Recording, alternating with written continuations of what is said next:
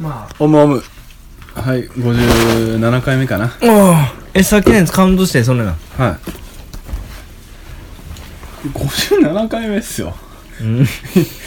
取りすぎやろ意外とね意外と言ってるなあでも1年は経ってるからねちょっとだってる全然だってコウヒロキって知ってる知らんなんか郷ひろみのそのパチモンみたいなコウヒロキっていうこういう大阪の要はミーツっていう雑誌があるあれを創刊した人がコウヒロおそうなんごめんなさいキでまあそのどんな雑誌やったっけいミやーツっていう街の情報誌飯あ飯とか別にまああ、建築とかだからうちのうちのだから吉彦もミーツののよしミーツのそのミーツで間宮義彦特集みたいなのを何回も出してもらったりうちの本をいっぱい作ってもらってるところなるがこうひろきさんっていうまあみんな左寄りやからちょっとあれやねんけどあのそうなんやまあこうひろきさんっていう大阪の文学論とか大阪の街論っていうのを語らせたら一番のやっぱ人がおんねんけども、この人が最近慶氏の文学論って言ってまああのやっぱ大阪の大阪弁っていうのはどういうものなんやっていうのを文学の中から、まあ、探していくっていうような慶氏の文学論っていう本があってそれのあの創刊イベントで町田公と幸広家の対談やったんやけどそれ行ってきてんかおう町田公は初めてやったなやってもう思ってた通りの人だな、な結構あんま口数は多くないほどうんただ喋り出したらいきなりテンション上がって思いっきり喋ってくるっていうようなちうんょっと怖い系しかも攻撃的やし あーやっぱ町田公やなっていう感じで面白かったんやけど、まあ、その中で一番やっぱり語られてたのは方、まあ、いわゆる方言やんか大阪弁うん一個そのだから今回今年の芥川賞で撮った人っていうのは東北弁で書かれた小説が撮ったやんか賞何やったっけオラああれ宮沢賢治の「オラ先行くだ」みたいななんだっけそんな言ってたっけ宮沢賢治のその言葉のやつのちょっといじったやつでへ何だっけ調べてるなんだっけまあ要は東北弁で書かれた文学賞っていう文学が今回芥川賞を取ったんやけれどもそのじゃあ方言で書く文章っていうのはどういうことなんやっていう、まあ、話をちょろっと喋ってて思っでよかったのが結局その方言風にししても要は装飾としての方言っていうのじゃなくて、うんと、例えば翻訳できないことが、うんを書くことが方言の文学なんだっていうことを言ってあて例えばじゃあ大阪弁で書かれた文章を東京弁に訳してそれが意味を伝わったらそれは大阪弁で書く意味がないやん装飾的なことであるっていう、うんそうじゃなくて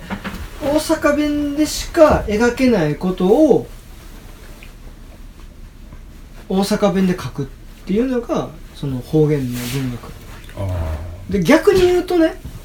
土式っていうのは標準語で書かれてるやんうんそれは正しいと思ってる変にそこで大阪の人間が書いたからって大阪弁で書いたところで関係意味ないわけ、ううんんそこはやっぱなんかまあ意識してんのかなーって思いながら見てた土式がね大阪弁で書く必要がないからこそ標準語で書いてるのかそんなこう考えずに書いてるのかまあだよ知識に関しては方言出す必要がないからなうんだって普遍性を扱ってる上でなうんそんないやし書き言葉でなかなか難しいけどな、方言は難しいよ、川上美恵子なんかが大阪弁でうん書いた、うん、今現代においては走りなんかなそうやな分からんあちけょどっどと待う何大阪弁って言ったらで訳されへんのってなまあ訳されへんっていうかその訳せるけどそのニュアンスがそうニなあュアンスというか、まあ、ニュアンスもやしその言葉に付随してる雰囲気とかまでは打ち取られへんっていうこうとんか、うんどつぎ回すぞみたいなまんまやろ I'll beat you じゃ にはなれへんなんかそういうちょっと下品な感じとかかな、ちょっとうんこ行ってくるはいまあおいよえで西田さんの最近読んだおもろいもんはちょっと待ってえお前ちょっとうちのトイレまず知らんよ一回やろ一回やけどよ降り一回て切ろうや降りて右待って右だうんうん右の右やまあまあいけるやろ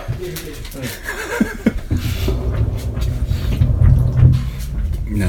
なんか植物のな世界史を大きく動かした植物っていうちょっと壮大な触れ込みですけどあの書いてる人はあの身近な植雑草の愉快な生き方の人やねんうーんと思って買っててでまあその目次をざっと見てさえっ、と小麦稲桜が入ってて名前著者何でしたっえっ、とね稲垣秀弘さんけああでそすんなんでしょううんまああとツイッターでちょっと見てたのもあってでまああと言ってやってんやいやえっ、とねこの人を見てたっていうよりかはなんかたまたま回ってきたうーん最近おもろかったみたいななんか俺あの恐竜のとか古生物のイラスト描いてる人もなんかフォローしててでその人もなんかちょっと読んでてんやうーんなんかあまあおもろそうやなと思ってで久しぶりに本でも買おうかなぐらいの感じで買ってうーんまあまあまあっすねまああそうなんやででトリビアに過ぎないまあまあまあ、うんそらねうん、まあでもまあでもまだ小麦ね桜しか読んでないのでトリビア程度に聞いてもらったらいいかなぐらいの感じまあその人はトリビアしか書けないんじゃないですか あのその身近な雑草とか身近な野菜うんシリーズも、あるよなまあうんトリビアですしうんあおもろいですけどねおもろいけどまあトリビアトリビアやけどまあちょっとあれかなそのあ例えばそのその小麦のところでまあまず稲科に触れられてんねんけどうんよかってそのケイ素っていう、まあ、ガラスとかにうんうん、うん、使われる成分を持ってることでとにかくまあ自分を食料としては無価値にしたみたいな、ああ、うん、消化できひんようにしたっていうそういう進化をしててででもそれをなんとか消化できるようにあの生物の方も進化してたから、うんだから牛もなんか胃袋4つあったり、うんうんうんとかっていうそのやり合いがあんねんけどあとはまあその俺らで言うと草刈り うんあの稲科の成長点って普通の木とかやったら成長点がまあいろんなところにあるからあ切ってもさそっかはいらはい枝分かれするやんでも稲科はあの限りなくその根に近いところにあるからうんもう刈られてもそっからまた伸びるみはいたはいいはないっていうところがそうっすあねったりまあとにかくそのしぶといっていうあ、うん、であの木になるような植物草子葉植物とその単子葉植物まあ草って言われるようなあいつらでやったらあの草の方が進化しててあいつらはもうとにかくスピード、ああで木になるるには時間かかるやんはいはいでももうとにかくそのスピード重視でもういろんなもの捨てて、うんだから木やったらあの木質になる形成層っていうのがあれやうんんああいうの作る時間とかも省いてとにかくそうですね株になって勝負するみたいなサイクル早いですサイクル早い単純にっていう、まあ、スピード重視の、まあ、進化、まあ、より進化した形の携帯が、まあ、イネカやっていう話でうー。んでなんか、その、おもろかったのが、その、あれやな。俺らってその、イネカの種子を食べるやん。うん米やったら米やし。でも普通、あんなんて、自分でこう、ばらまくやんか。脱流性っていうねんはけいど。はいたまたま古代人の一人がその遺伝子かなんかの変異で起きた脱流性を損なったやつを見つけたらしいやああそうですねっぱそれって常識あまあそら稲作ってる人にとってはねやっぱそうなんやなでもその程度しか書いてないっす、ううんん、でだから俺ええー、そうなんぐらいの感じでだから俺は割とその常識をこれで知ったぐらいのわかんないですけど常識か、うんけどでもそのまあ遺伝子の変異そうをですねまあ利用してそれを今だから複製したっていうやつやんな僕らが普通食ってるやつは脱流しない 大丈夫しないやつらを増やしたやつまあそれがまあ単純に言うたら保存できるから、まあ、それが富を生んで格差を生んで生んだらっていうん話なるほどそうですね脱流されたらねえねおもう落ち穂拾いどころじゃない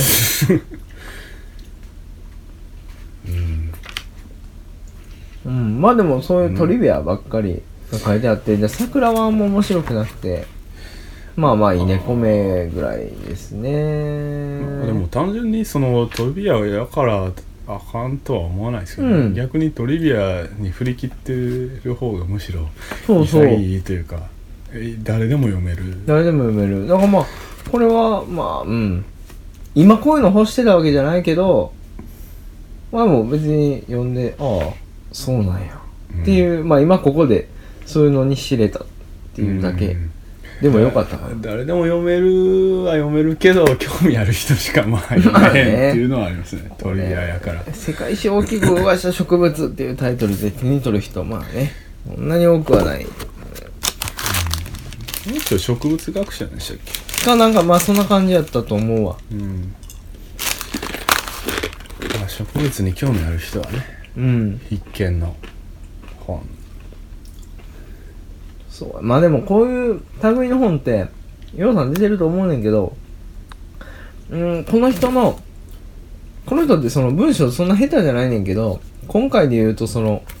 多分章ごとに原稿を書いててだからあー小麦と稲でかなりこのかぶるところがあったり同じ書き方してるところがあったりしてなんか続けて読むとすごいだるいああまあまあうん、そうあの章だけ単体で抜き出して読むのが良さそうやなっていうなるほどうん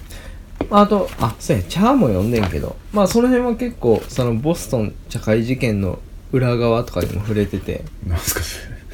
ああったやん世界史やらんかったそうなんですよマジで僕世界史あんま真面目にやってないんでなんかえっとえっとねイギリスのアメリカとイギリスのその植民地化されててうんでそのお茶を買わされてたんやけどでそのお茶をあの港でその全部投げ捨てたっていう事件があってんやそのはい反反抗する意味でほでその海がおお茶色になったみたいな逸話があってでそれはボストン茶会事件って言うんだけどボストン港であったんかなうあだからあそそれれでなんかお茶港みたいな名前やってたら面白かったのにねああねそのまんまなっとったよねうんだからそれでそのインドでなんでお茶が発達したのかとかもなんか書いててああだからもともと綿産業があってんけどそのイギリスがその安価なあのあれとかを綿とかを綿かななんか売ったことでうんうんうんそのもともとインドにあった綿産業が壊滅してで代わりに植民地化してるからなんかもともとあれやな、えっと中国からお茶を輸入してたイギリス、うんでそれがすごいこう銀で取引してたから、はいはい銀が海外に流出するのがすごい大きくて、でそれをまああの回収するためにインドにお茶作らして、はいはいまあ、銀の回収に当てたっていあうあでそれでまあインドでお茶が発達したという、まあ、麺は壊滅したんですけどでも銀を取り戻すってので言えばあのアヘンもそうあそうこれアヘン戦ね争に繋がったというのが書いてて、だから中国にはアヘンを取ったそようねですねはいはいあそれそはう知ってましたう中国にアヘンで、まあ、インドでお茶作るっていうのでっーんていう、まあでまあそれをまあ植物ごとにこ僕はまあおもろく読めそうですうけうど、んまあ一般の人は知らないですけどああそうなんやっていうなんかまあ読むたびに発見がまああるのでここは結構楽しいんですけどまあでもトリビアです、うん、なんか他本に限らず映画やなんや映画は見に行きありましたいたカメラを止めるのはどうなんですかね明日見に行きます見ましたけどうんまあネタバレはまあしませんけどむしろそのネタが大事なのであそうのや映な画え、まあ、一応言われてるやん。最初37分ノーカットで、ゾンビ映画撮って、それで、あと裏方で回収していくんやろも うそれじゃあ、もう知ってるじゃないですか知ってる知ってる。いや、それはだってもう、ネットで書かれてるもん、その、いネットで、その、監督のインタビュー記事から書かれてるしへ、ーしかも、なんていうんそれがもともとはその劇団のプロットやったっていうのも書かれてるし、だからパクリやうんだらとかいうのもあったやんそれはでも見てから読むべきインタビューなんじゃないですか回ってくんねんもうこんだけ有名やったら僕はもうね極力入れんようにしていきましたああ偉いないやそのうんネタが大事やっていう情報は得てたんで、うんうんまあどっちかって言ったらその映画を知るのとほぼ同時にネタも知ってもうたぐらいの口やってんやんああまあなんかいやおもろかったっすけどねああそうめやっぱっそちゃれよくできてるああそけどなんやろ心には残らないというかうねうーんうーんなんかあくまでエンタメってことなのエンタメやしエンタメはエンタメでもこのシーンはなんかすごい印象に残ったとかあその絵としてねでそういうのがあったりしますけど映画ってああでも低予算なんか関係なそうくいうのもないというかあ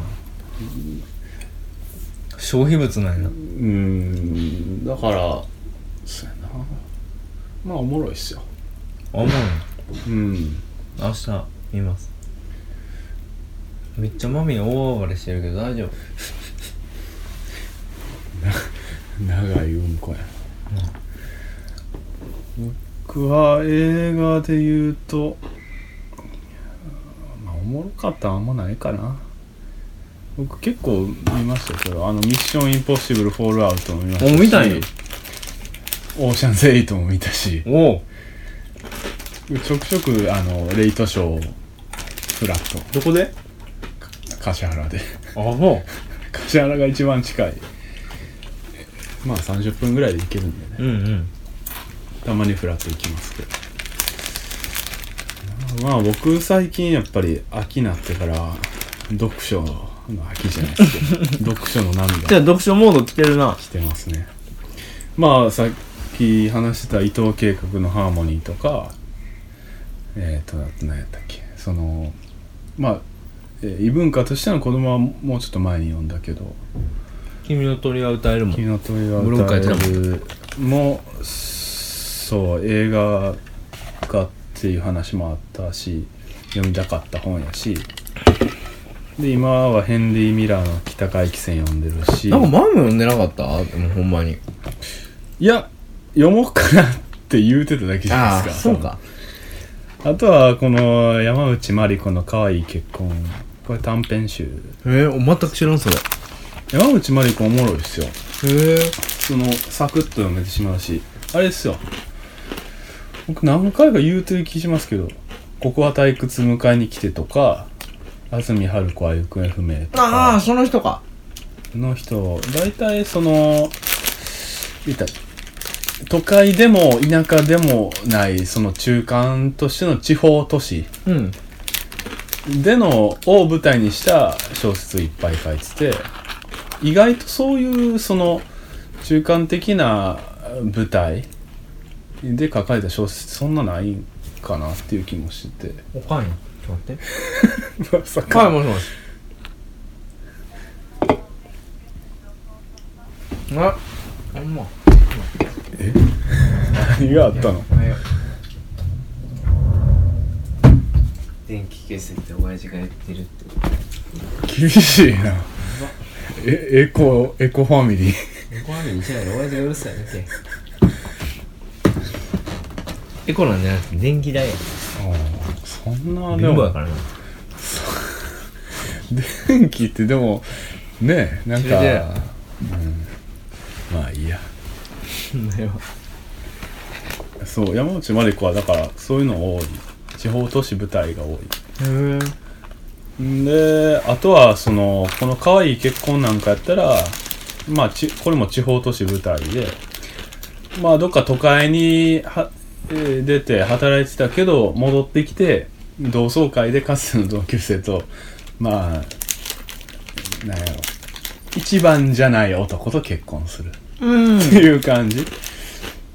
うんで、結婚するときに相手の親に、まあ、家庭に入るのが条件みたいに言われて、専業主婦になるけどもう何家事全くできへんうん子で主人公は光っていうんですけど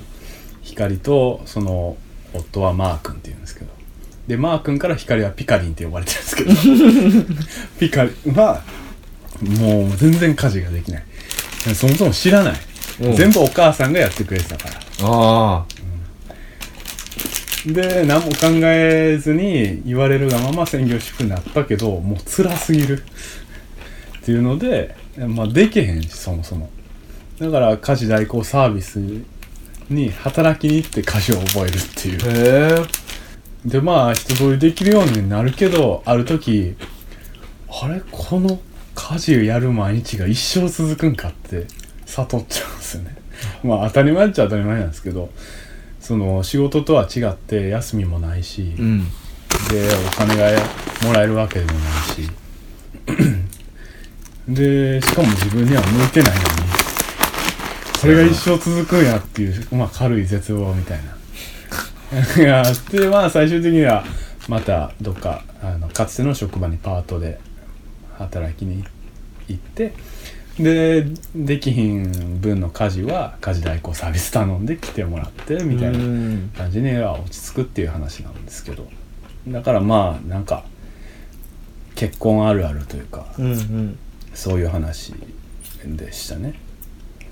地方都市で今まさにありそうな話題もうよくあるだからその辺をすごい救い取っててだからこそ売れてるんだと思いますあなんかありそうでなかったあの題材というかうんうんかな最近なんか 最新刊は確か男を描いてて今まで女の人地方都市の女の人を結構描いてたんですけど、最新刊ではその、まあ、地方都市か知らないですけど男の孤独みたいな描いてる選んだ孤独はいい孤独やったかえな、そのー、タイトルだから男も 男らしさみたいなうんこう社会からこう暗黙のうちに求められてるものにこう縛られたり抑圧されたりしてるけどででもなんかそこで生きづらさを抱えてる男の人もおるみたいなそんな話やろうなとは思ってます読んでないです けど読んでないけどうんですねそんなとこかな、まあ、君の鳥は歌えるはおもろかったですねへえそれなんかあのパロってたやつですパロってたやつやんな尾道の写真もみじでの写真あの頃からだか俺らも欲しいやん知ってたんですよなずっとだからアマゾンの欲しいものリストには入ってて、けど読んでなくてでまあ今回9月に映画公開されるってことで読んだって感じですねでこれそうやなそのまあブログで書きましたけど青春の楽しさと惨めさを書いてて別になんか読むべき小説みたいな感じではないんですけど、うんなんかまあ単純に楽しい小説ですね青春引きずり系男子引きずるうんそうやな引きずってるというよりうん僕はねもう多分大人になれないでやともな思います棚田で流しそうめんとか青春ちゃうずっとうん俺思うねんいつもなんかそれ言うてたわそのあれや俺あれ聞いてるやんあの藤本さんのさ、はいはいレディオーライあれでその青春について言ってたんだけどなんで言ってたかもうあんま覚えてないけどなでもなんか、うん、青春ってなんやみたいなこと言うてたけどうんでも結局その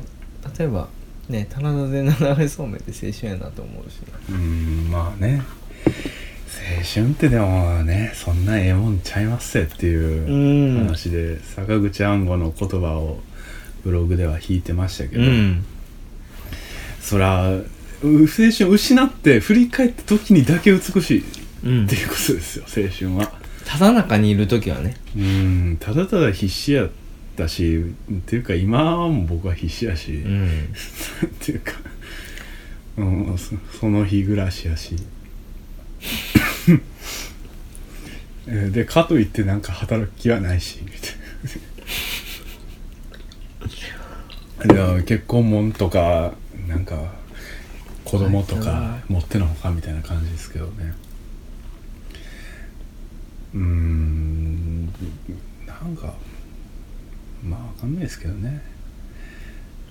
なんかいざそうこう結婚したらその夫になるとか、うん子供ができて初めて親になるとか言いますしいやお前とかなんかの間違いで離婚とかしたらさほんまにでもちゃんと父になりそうな気すんねんやいや僕はでもそもそも何かの間違いは絶対犯さない そこら辺ちゃんとしてるんで もうそういうね突発的な面倒くささは徹底的に排除するんで 突発的なうん面倒、くささの可能性はうね、んもう積みまくるんでお前でもあれやでお前コンドームの否認の確率96%やからなお前100回やったら4回できんねんねえぐない25回に1回子供できとったらきりになるなでも96ってのは表面嘘やと思うねんけど僕それに普そ通んにしよったなら100やねん やりまくってませんから、はい、むしろもうそのうんなんやろうなうんまあそんなんはいいんですよはいでマミヤ全然帰ってこんなうん何してんねうんこやろんなんなん下痢なん下痢でもこんな中ピクだからねそのもともとめっちゃうんこ長いやつなんかもしれんあーロングおるよなうんこ長いやつ俺分からんねんうんこ長いやつ俺の親父も昔うんこ長かってん俺その小学校の時とかさもう学校行きたいのにずっとやっぱ出てこへんねやうんこ途中で止めて出てきよんねんでもうそれが分からんかってんうんこ途中で止まれってどういうことやねんみたいなうんこって途中で止まれへんやん確かに全部出るやんなんかよっぽど何押し出す力が弱いんですかなんかうーんなでそれもなんか一切合切出そうとしてんのかどっちかやなるほでもな俺思うねんけどな大して大してというか全くしたくもないのに座ってる座っててうんこ待ちみたいなとこ あるやろ全然便意もなんもないのにもう座っとったらいつか出るやろみたいなどそんな時ありますわざいやわ俺ざらはないで座りに行くってことですかそううそうそうそういや俺らはさだからそのフィシッと出るタイプやろ多分おそらく、んむしろあんま我慢できえひんそうやんなもう便意が来たらすぐぐらいやん多分な多分ちゃうわその便意も特にないのにとりあえず座ってたらいつか出るやろみたいなやから多分ほんで俺もう出かけてる時とかにもう子供にどんどんされたら鬱陶しいたまらんとあ思ーうもうちょっとで出んのにお前ボケこらみたいなうーんまた後で聞いとくわそういうことやったんですけどまああんま興味はないですけどうん例えばその答えをもうここで報告する気にはなれないですけど、人ね、の便事情はあんま興味ないわいや人の便事情興味ないけどでもあいつの便事情長すぎるわちょなんやねんあいつまだあってうんこしたいって言うててな行ったやつがこんだけ帰ってこうへん自分ちょっとやばない事件やそうですねあのうんそうやなうん